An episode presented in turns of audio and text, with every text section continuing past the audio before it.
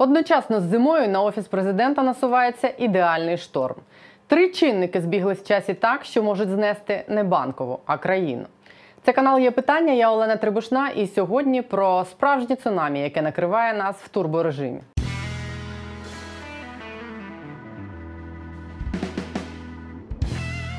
Екватор, як в політиці називають середину терміну повноважень, складний час для будь-якого президента. Ейфорія від перемоги пройшла, проблеми навалюються сніжним комом, політичні опоненти атакують, а рейтинги падають. Це природній процес, який пройшли майже усі попередники Володимира Зеленського. Йому досі везло, але в свою третю зиму на банковій і на екватор свого президентства Зеленський виходить як на підмостки, на які насувається ідеальний шторм. Три критичних чинники кидають виклик людині, який фарт досі допомагав проскочити як казали про Кравчука, між крапельками. Перший загострення параної у Путіна з його збоченими мавзолейними фантазіями про один народ. Західні спецслужби демонструють знімки, які свідчать про нове стягування росіянами військ до українських кордонів. Їх чисельність оцінюється в понад сотню тисяч. І є підстави вважати, що це не чергове бряцання зброєю заради залякування, як було навесні. По-перше, озброєння цього разу має більше наступальний характер. По-друге, за цими новими ротаціями озброєних бурятів може стояти якраз розрахунок на те, що після весняної напруги біля українських кордонів всі сприймуть і цей виїзний парад, як ну полякають і знов відійдуть. Це ж було вже. Не виключено і те, що і газову кризу в Європі, і так звану мігрантську кризу на кордоні Білорусі і Польщі диктатор Путін створив руками диктатора Лукашенка саме для того, щоб світу було не до України. А багатьом на западі і без того не до України, особливо в старій Європі, глибоко вражені синдромом Шредера. За 20 років Путіну вдалося зібрати в правліннях своїх газпромів цілу колекцію почесних європейських пенсіонерів, колишніх канцлерів і міністрів, які за грубі нафторублі є для нього ще одним інструментом гібридної війни і просувають в Європі його підтримку і інтерес. А в ситуації з Україною плану Путіна один. Він мріє увійти в історію як собиратель земель русських. Він про це чітко сказав в своїй статті про Україну. Йому потрібен один народ, частиною якого в його вигаданій версії історії є Україна. І в рамках виконання своєї історичної місії Путін створює в Європі кризу за кризою в розрахунку на те, що за їх димовою завісою захід дасть йому як мінімум принудіть к міру Україну на його умовах. А в ідеалі взагалі повернути її в радную гавань, де ці клептомани 8 років тому вже припаркували наш Крим. І загроза нападу Росії цієї зими це лише перший виклик, який стоїть перед Зеленським. Просто зараз, зовнішній.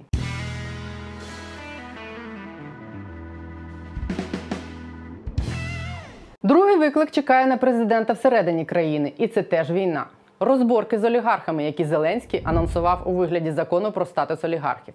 І попри скепсис, зокрема і мій, деякі олігархи включились в театрально оголошену президентом війну ще до пострілу стартового пістолету. Як Петро Порошенко, який спробував вивести з під дії закону свої телеканали, переоформивши їх на інших осіб за тиждень до того, як закон про олігархів набрав чинності. А головний як Рінат Ахметов, який авансом образився на Зеленського за те, що невдовзі саме його Ахметова прізвище інвестора, мецената і благодійника безальтернативно буде відкривати якийсь там маргінальний список. Список олігархів очевидно символічно буде починатися літерою А. Бо А Ахметов однозначно підпадає не під три з чотирьох критеріїв, а під чотири з чотирьох. Джекпот у Ахметова не стільки злякались можливих наслідків потрапляння до списку олігархів, скільки обурились на навішування ярликів на мецената номер один.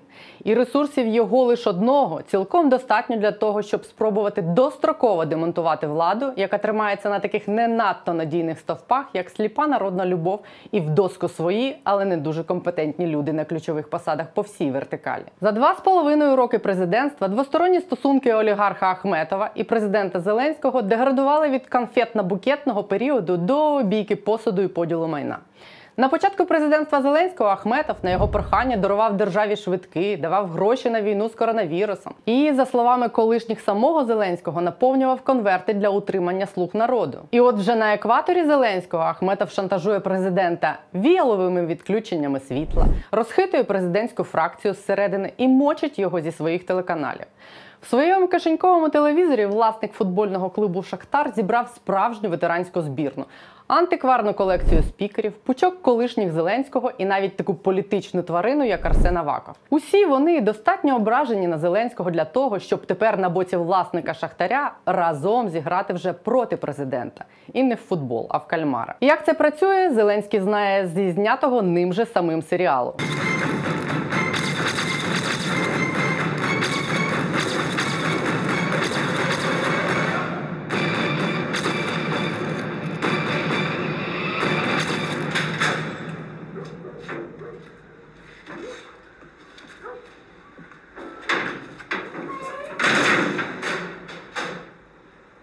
Здрасте. З одного флангу телеканали Ахметова, які ще недавно влаштовували теплі ванні Зеленському і Єрмаку, сьогодні валять в бік банкової напалмом, використовуючи найменший зручний привід і політиків зі старої обойми в якості снайперів. Усі ці персонажі, які зібрались під парасолькою Ахметова, від пулу збитих спікерів до Ляшка, Авакова, Гордона і Смішка, прагнуть одного влади. Програма нашої партії проста: ми хочемо рулити державою. І в цьому їхні цілі співпадають з цілями Ахметова. Він теж хоче, щоб такі люди заправляли в державі, зрозумілі, договороздатні. І по поняттям. з другого флангу ще один вчорашній спікер Разумков, який ще вчора валив антиолігархічний закон, а сьогодні поповнив колекцію Ахметова, активно докладає зусиль, щоб знищити зсередини монобільшість і запустити сценарій дострокових виборів. Ну а з третього приручені бюрократи на усіх владних щаблях продовжують допомагати імперії Ахметова і заробляти, і відбиватися від багатомільярдних корупційних звинувачень. Останні приклади: скандал навколо того, як директор держпідприємства гарантований покупець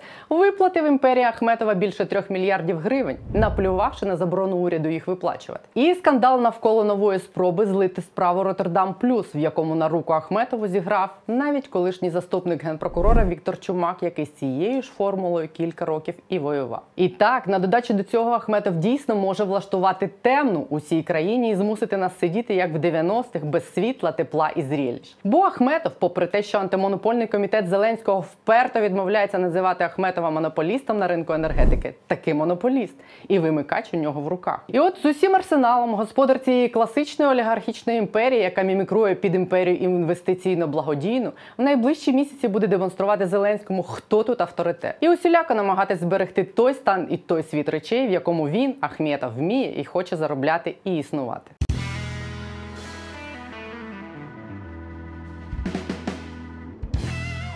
І останню війну цієї зими Зеленському доведеться вести з шкідником в мільярди разів меншим від Ахметова, але не менш нищівним вірусом. В боротьбі з COVID-19 команда Зеленського вже другий рік на крок позаду. Україна впевнено входить в топ країн з найбільшим зростанням кількості хворих і померлих за добу, бо помилки влада генерує ефективніше ніж оперативні рішення. Якби умовну вовіну тисячу чи навіть дві людям похилого віку запропонувала за вакцинацію рік тому, і не у вигляді віртуального квитка на Олега Винника, а у формі реальних папірців з обличчями Вернацького чи Сковороди, то і ефект був би іншим, і наслідки, і в кількості втрачених життів, і в грошовому вимірі для постраждалої від локдаунів економіки. Я вже мовчу про такі надихаючі історії, як про слугу антивакцинатора Камельчука, який закликав не запроваджувати ковід-паспорт з трибуни на хвилиночку самої парламентської асамблеї Ради Європи.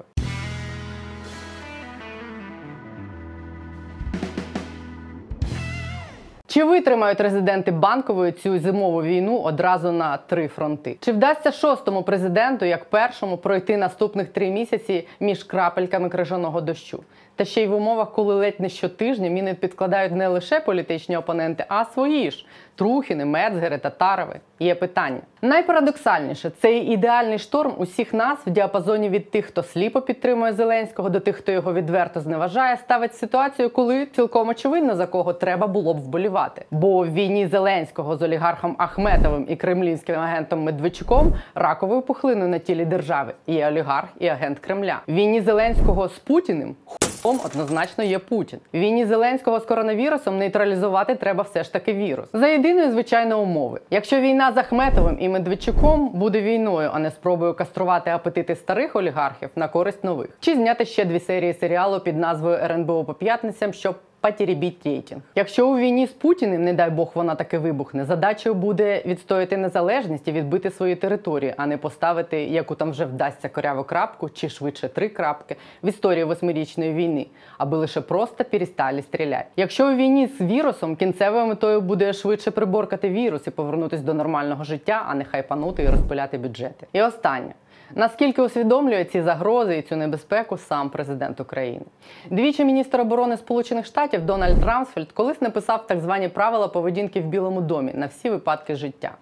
Одне з них звучало так: ціна перебування поруч з президентом Сполучених Штатів це вміння говорити йому правду і неприємні речі. Поруч з чинним президентом України людей, які здатні говорити йому неприємну правду, мало або нема. Натомість навколо нього надто багато Єрмака, надто багато Подоляка, надто багато Арестовича і надто мало Рамсфельдів. На жаль, як сказала колись прес-секретарка самого президента Зеленського перед тим як піти працювати до олігарха Ахметова.